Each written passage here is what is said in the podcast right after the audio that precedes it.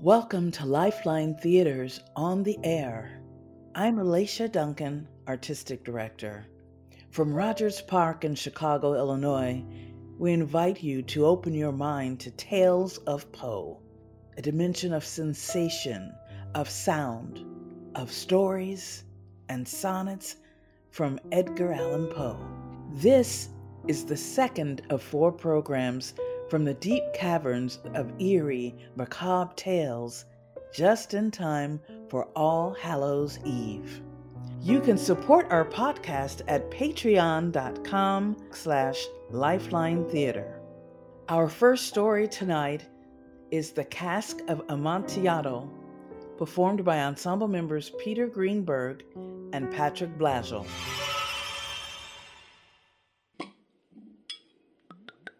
The thousand injuries of Fortunato I had borne as I best could, but when he ventured upon insult, I vowed revenge. You, who so well know the nature of my soul, will not suppose, however, that I gave utterance to a threat. At length, I would be avenged. This was a point definitively settled. But I must not only punish. A wrong is unredressed when the avenger fails to make himself felt as such to him who has done the wrong. It must be understood that neither by word nor deed had I given Fortunato cause to doubt my goodwill. I continued, as was my wont, to smile in his face, and he did not perceive that my smile was now at the thought of his immolation. He had a weak point, this Fortunato, although in other regards he was a man to be respected and even feared. He prided himself on his connoisseurship in wine. In painting and gemmery, Fortunato, like his countrymen, was a quack, but in the matter of wines, he was sincere. In this respect, I did not differ from him materially. I was skillful in the Italian vintages myself, and bought largely whenever I could. It was about dusk, one evening during the supreme madness of the carnival season, that I encountered my friend. He accosted me with excessive warmth, for he had been drinking much.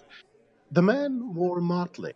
He had on a tight-fitting, party-striped dress, and his head was surmounted by the conical cap and bells. I was so pleased to see him that I thought I should never have done wringing his hand. My dear Montresor! My dear Fortunato, you are luckily met. How remarkably well you are looking today. But I have received a pipe of what passes for Amontillado, and I have my doubts. How? Amontillado? A pipe? Impossible! And in the middle of carnival? But I have my doubts, and I was silly enough to pay the full Amontillado price without consulting you in the matter. You were not to be found, and I was fearful of losing a bargain. Amontillado? I have my doubts. Amontillado? I, I must entirely satisfy them. Amontillado? As you are engaged, I am on my way to Luchesi. If anyone has a critical turn, it is he. He will tell me... Luchesi cannot tell Amontillado from sherry. And yet, some fools will have it that his taste is a match for your own. Come to your vaults. Oh, my friend, no, I will not impose upon your good nature. I perceive you have an engagement. Luchesi... I have no engagement. Come! My friend, no, it is not the engagement, but the severe cold with which I perceive you are afflicted. The vaults are insufferably damp. They are encrusted with nitre. Let us go, nevertheless. The, the cold is merely nothing. Amontillado! Thus speaking, Fortunato possessed himself of my arm. There were no attendants at home. They had absconded to make merry in honor of the time. I had told them that I should not return until the morning, and had given them specific orders not to stir from the house.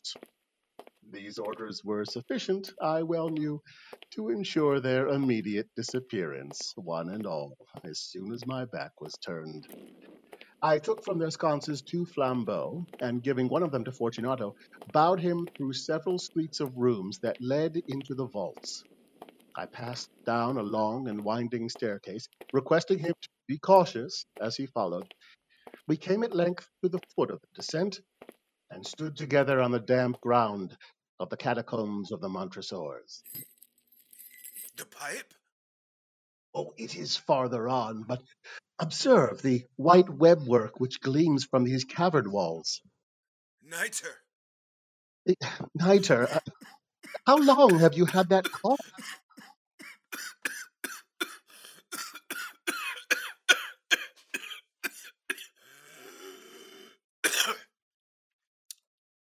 It is nothing.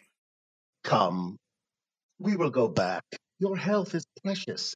You are rich, respected, admired, beloved. You are happy, as once I was. You are a man to be missed. For me, it is no matter. We will go back. You will be ill, and I cannot be responsible. Besides, there is Luchesi. Enough! The cough is a mere nothing. It will not kill me. I shall not die of a cough. True. True.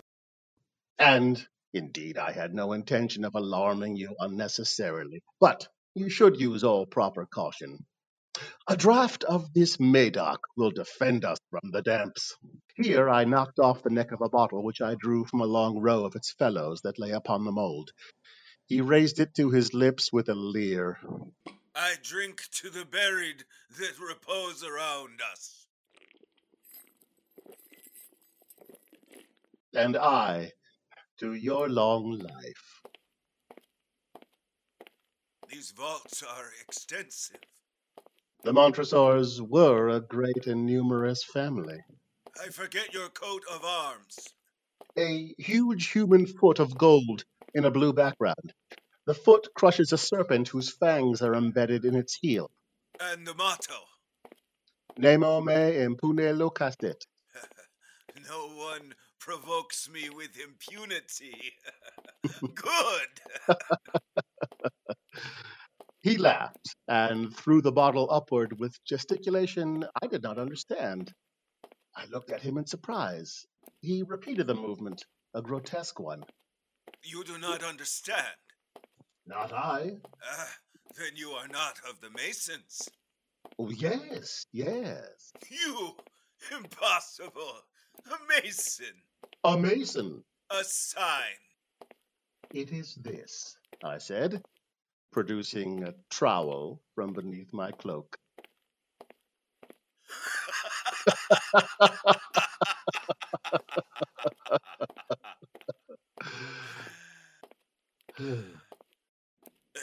You jest, but let us proceed to the Amontillado.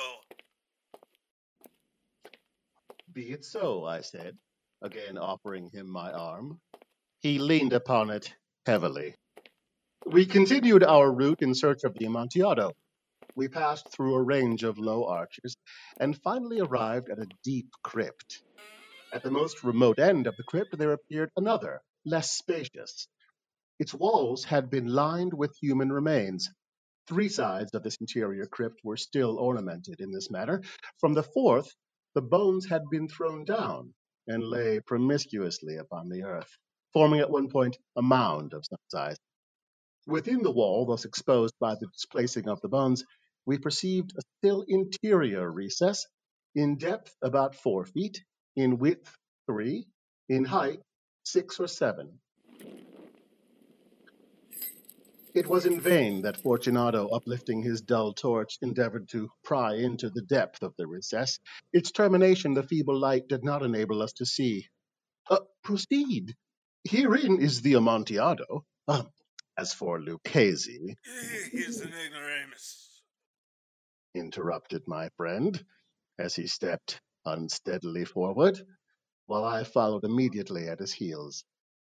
In an instant, he had reached the extremity of the niche, and finding his progress arrested by the rock, stood stupidly bewildered.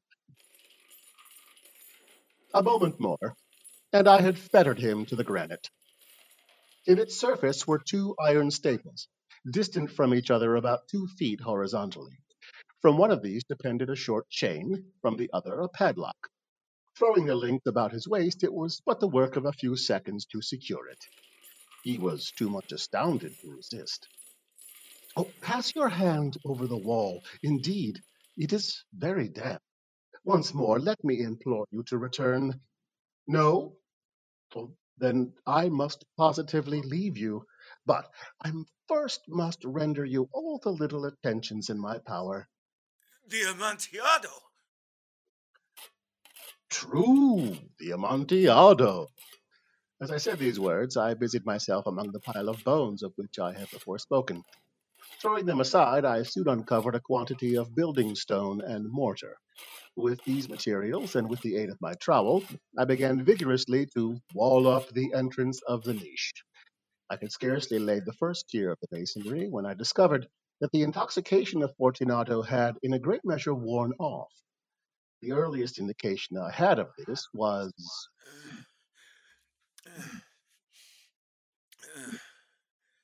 not the cry of a drunken man. There was then a long and obstinate silence. I laid the second tier, and the third, and the fourth.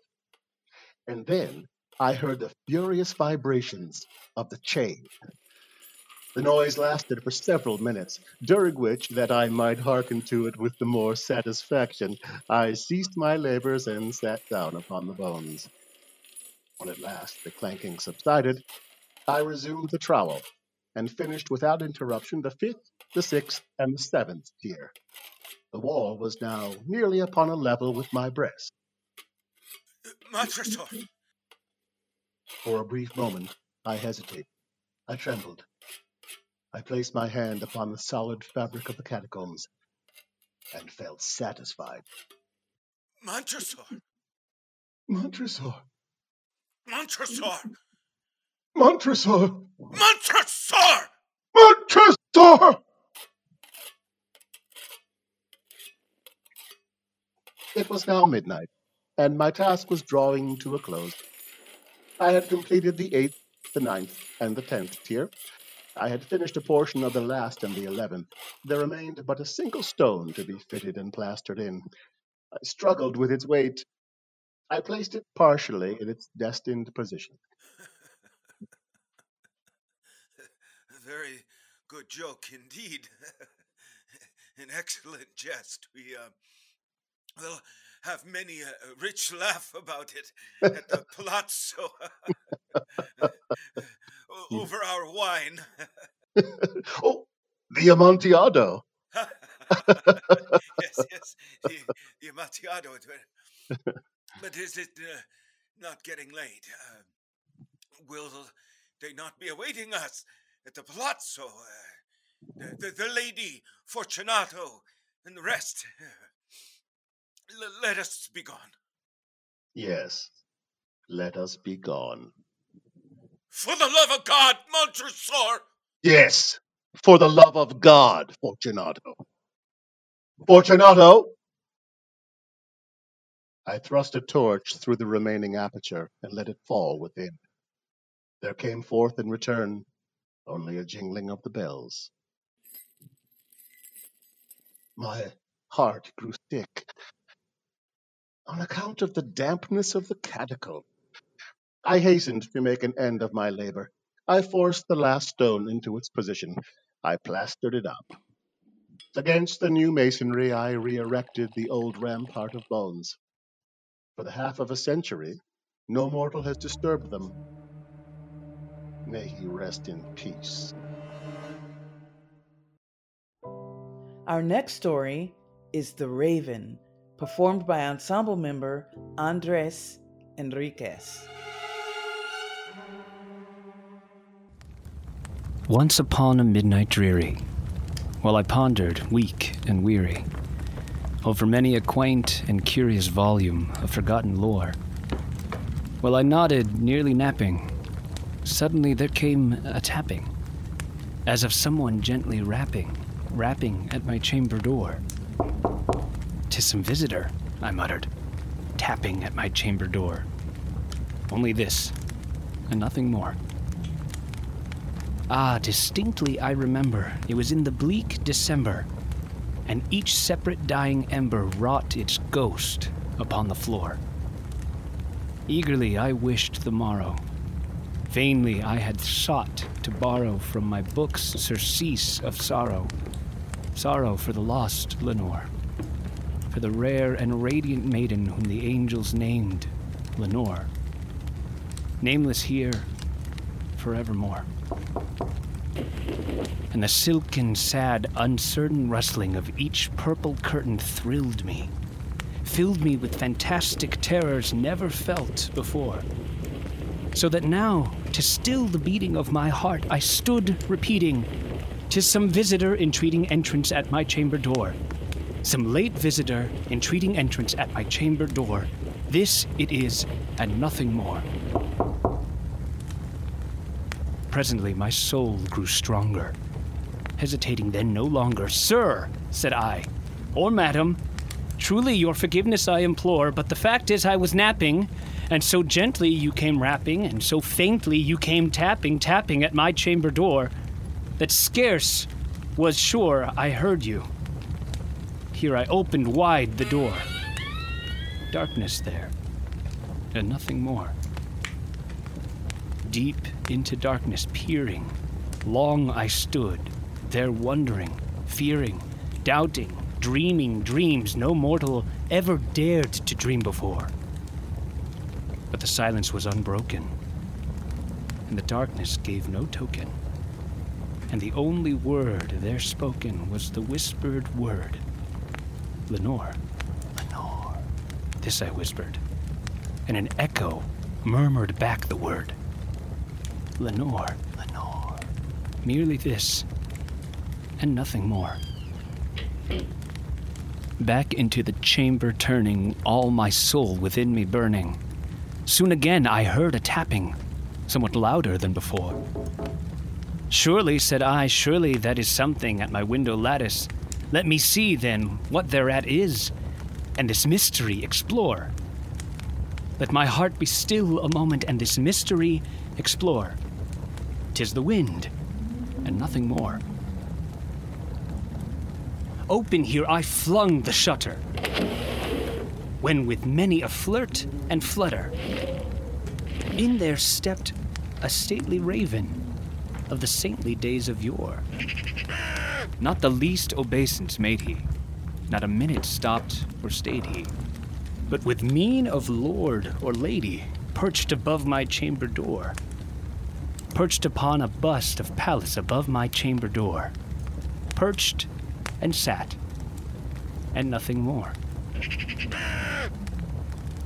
Then this ebony bird beguiling my sad fancy into smiling, by the grave and stern decorum of the countenance it wore.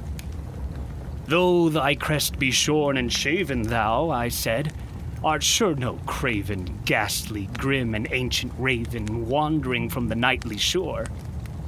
Tell me what thy lordly name is on the night's Plutonian shore." Quoth the raven, "Nevermore." Much I marveled this ungainly fowl to hear discourse so plainly, though its answer little meaning, little relevancy bore. For we cannot help agreeing that no living human being ever yet was blessed with seeing bird above his chamber door, bird or beast, upon the sculptured bust above his chamber door, with such a name as Nevermore. But the raven, sitting lonely on the placid bust, spoke only that one word, as if his soul in that one word he did outpour. Nothing further than he uttered, not a feather than he fluttered, till I scarcely more than muttered, "Other friends have flown before. On the morrow he will leave me, as my hopes have flown before." Then the bird said, "Nevermore."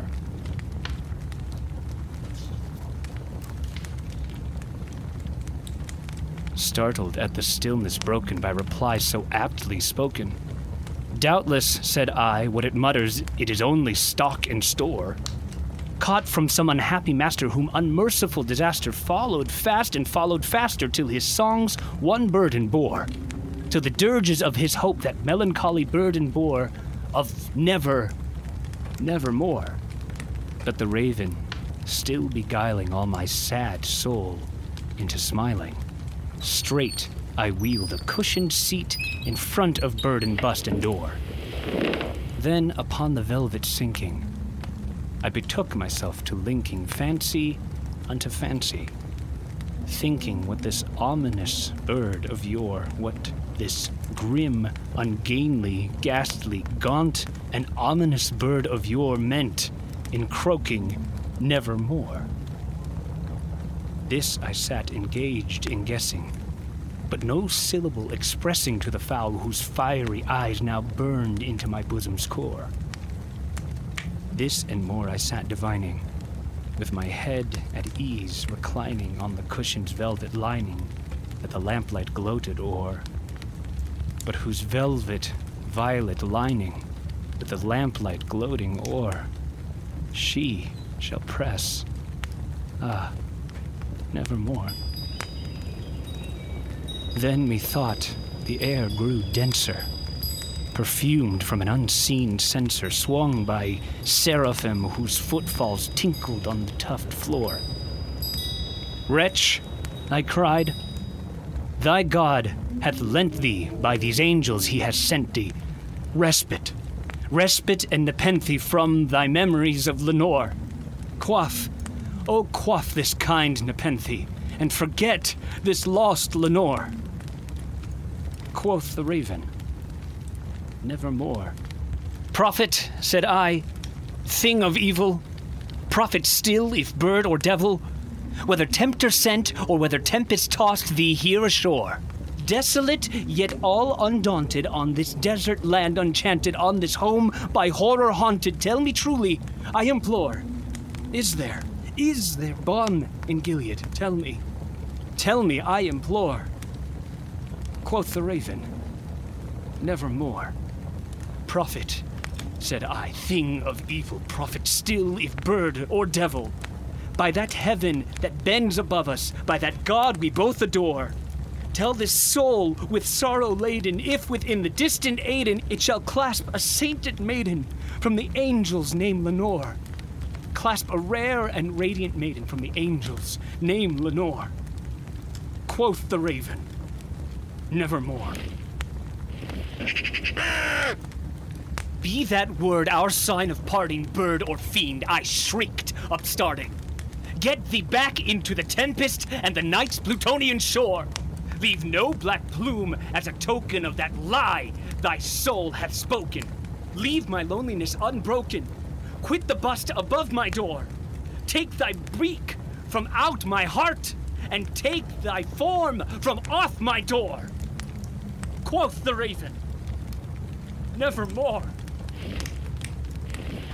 And the raven, never flitting, still is sitting, still is sitting on the pallid bust of Pallas just above my chamber door.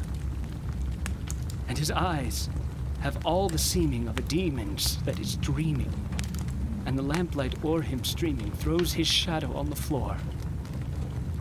And my soul, from out that shadow that lies floating on the floor, shall be lifted, nevermore.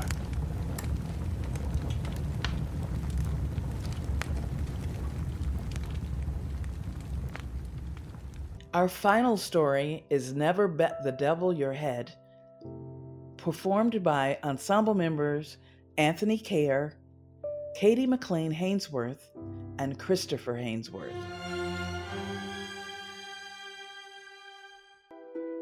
It is not my design to vituperate my deceased friend Toby Dammit, but he himself was not to blame for his vices. They grew out of a personal defect in his mother.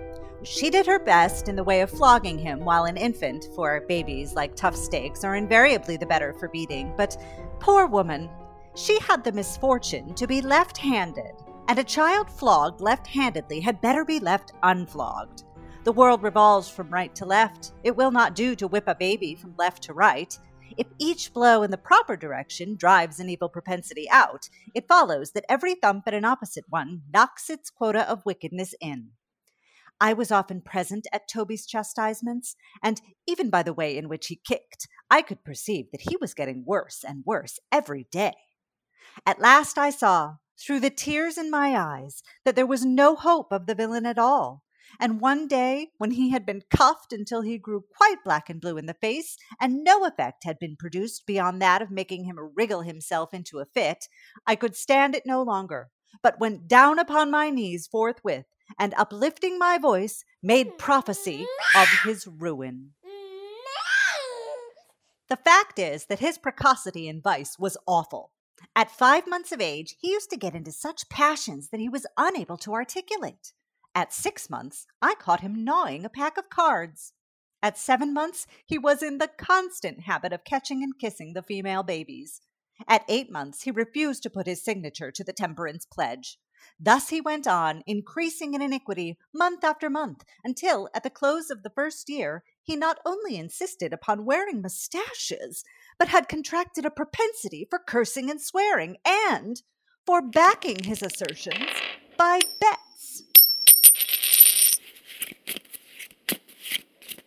Through this latter most ungentlemanly practice, the ruin which I had predicted to Toby Dammit overtook him at last. The fashion had grown with his growth, and strengthened with his strength, so that when he came to be a man, he could scarcely utter a sentence without interlarding it with a proposition to gamble. Not that he actually laid wagers, no, he would as soon have laid eggs. With him the thing was a mere formula, nothing more. His expressions were simple, if not altogether innocent expletives, imaginative phrases wherewith to round off a sentence. When he said, "I'll bet you so-and-so," nobody ever thought of taking him up. But still, I could not help thinking it my duty to put him down. The habit was an immoral one, and so I told him. It was a vulgar one. This I begged him to believe. It was discountenanced by society. Here I said nothing but the truth.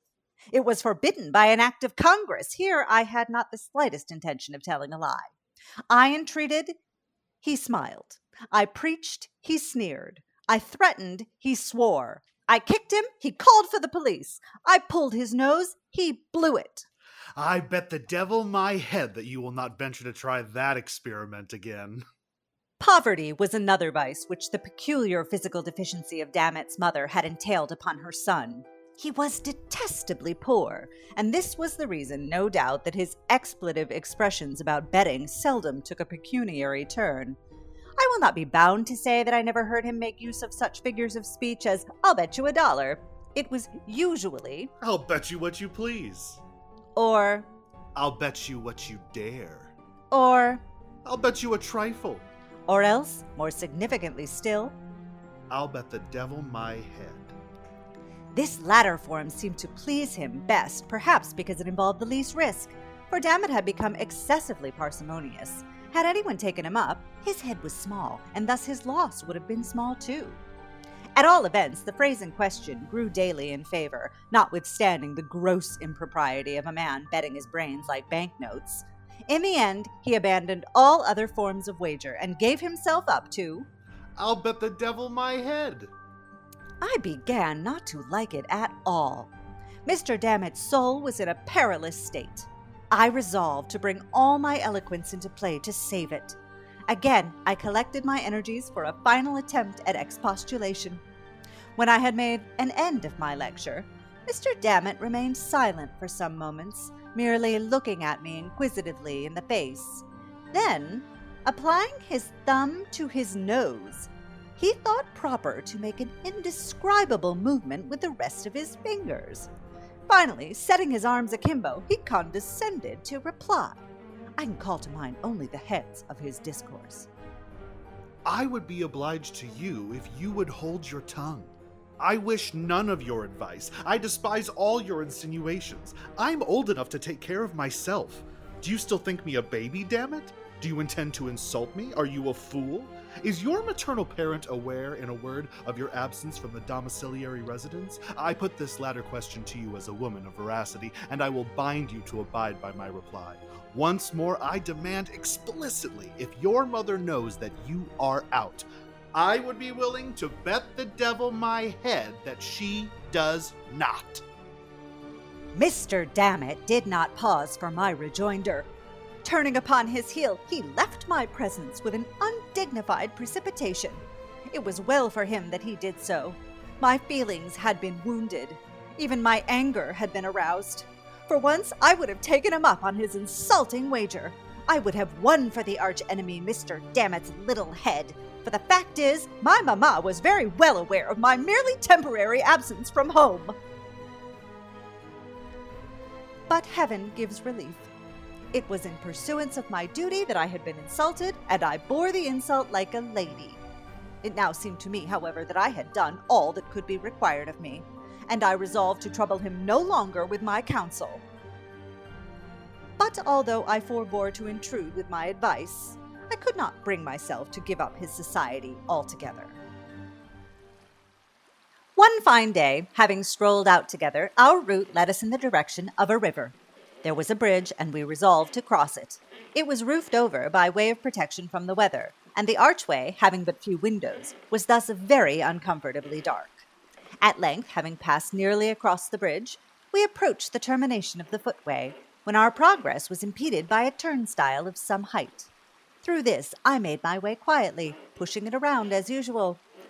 But this would not serve the turn of Mister Dammit. He insisted upon leaping the stile and said, "I could cut a pigeon wing over it in the air." Now this, conscientiously speaking, I did not think he could do. I therefore told him in so many words that he was a braggadocio and could not do what he said. For this I had reason to be sorry afterward, for he straightway said, "I bet the devil my head that I can." I was about to reply with some remonstrance against his impiety when I heard, close at my elbow, a slight cough, which sounded very much like "Ahem." I started and looked about me in surprise. My glance at length fell into a nook of the framework of the bridge, and upon the figure of a little lame old gentleman of venerable aspect. His hands were clasped pensively together over his stomach, and his two eyes were carefully rolled up into the top of his head. Upon observing him more closely, I perceived that he wore a black silk apron over his clothes, and this was a thing which I thought very odd. Before I had time to make any remark, however, upon so singular a circumstance, he interrupted me with a second "Ahem." To this observation I was not immediately prepared to reply. The fact is, remarks of this laconic nature are very nearly unanswerable. I am not ashamed to say, therefore, that I turned to Mister Dammit for assistance. "Dammit," said I, "what are you about? Don't you hear? The gentleman says, 'Ahem.'" I looked sternly at my friend while I thus addressed him, for, to say the truth, I felt particularly puzzled. And when a person is particularly puzzled, she must knit her brows together and look savage, or else she is pretty sure to look like a fool. "Dammit!" Although this sounded very much like an oath, nothing was further from my thoughts. "Dammit," I suggested, "the gentleman says, 'Ahem.'" If I had shot Mister Dammit through with a bomb, or knocked him on the head with the poets and poetry of America, he could hardly have been more discomfited than when I addressed him with those simple words, "Dammit, what are you about? The gentleman says, 'Ahem.'" "You don't say so! Are you quite sure he said that? Well, at all events, I am in for it now and may as well put a bold face upon the matter. Here goes, then. Ahem." At this, the little old gentleman seemed pleased. God only knows why. He left his station at the nook of the bridge, limped forward with a gracious air, took Dammit by the hand, and shook it cordially, looking all the while straight up in his face with the most benign air which it is possible for the mind of man to imagine. "I am quite sure you will win it, Dammit, but we are obliged to have a trial, you know, for the sake of mere form." "Ahem," replied my friend, taking off his coat with a deep sigh. The old gentleman now took him by the arm and led him more into the shade of the bridge, a few paces back from the turnstile. "My good fellow, I make it a point of conscience to allow you thus much run. Wait here till I take my place by the stile, so that I may see whether you go over it handsomely and transcendentally, and don't omit any flourishes of the pigeon wing. A mere form, you know. I will say one, two, three, and away. Mind you, start at the word away. Here he took his position by the stile, paused a moment as if in profound reflection, then looked up and, I thought, smiled very slightly, then tightened the strings of his apron, then took a long look at Dammit, and finally gave the word as agreed upon. One, two, three, and away! Punctually at the word away, my poor friend set off in a strong gallop. The stile was not very high, but upon the whole I made sure that he wowould clear it. And then what if he did not? What right, said I, had the old gentleman to make any other gentleman jump?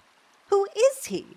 If he asks me to jump, I won't do it. That's flat, and I don't care who the devil he is. In less than five seconds from his starting, my poor Toby had taken a leap. I saw him run nimbly and spring grandly from the floor of the bridge, cutting the most awful flourishes with his legs as he went up. I saw him high in the air, pigeon-winging it to admiration just over the top of the stile, and of course I thought it an unusually singular thing that he did not continue to go over. But down came Mister Dammit on the flat of his back, and on the same side of the stile from which he had started. At the same instant I saw the old gentleman limping off at the top of his speed, having caught and wrapped up in his apron something that fell heavily into it from the darkness of the arch just over the turnstile.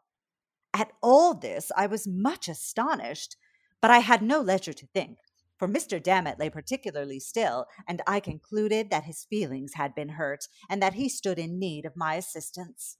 I hurried up to him, and found that he had received what might be termed as a serious injury. The truth is, he had been deprived of his head, which after a close search I could not find anywhere, so I determined to take him home and send for the homeopaths. In the meantime, a thought struck me, and I threw open an adjacent window of the bridge, when the sad truth flashed upon me at once. About five feet just above the top of the turnstile and crossing the arch of the footpath so as to constitute a brace, there extended a flat iron bar, lying with its breadth horizontally, and forming one of a series that served to strengthen the structure throughout its extent. With the edge of this brace, it appeared evident that the neck of my unfortunate friend had come precisely in contact. He did not long survive his terrible loss. The homeopaths did not give him little enough physic, and what little they did give him, he hesitated to take. So in the end he grew worse, and at length died, a lesson to all riotous livers. I bedewed his grave with my tears, and for the general expenses of his funeral sent in my very moderate bill to the Transcendentalists. The scoundrels refused the pay, so I had Mister Dammit dug up at once and sold him for dog's meat. Tonight's episode was directed by ensemble member Christopher Hainsworth, produced by Lifeline Theatre and Sound Concept Media. Be sure to subscribe to the podcast to hear about future projects. You can support our podcast at patreon dot com slash Lifeline Theatre.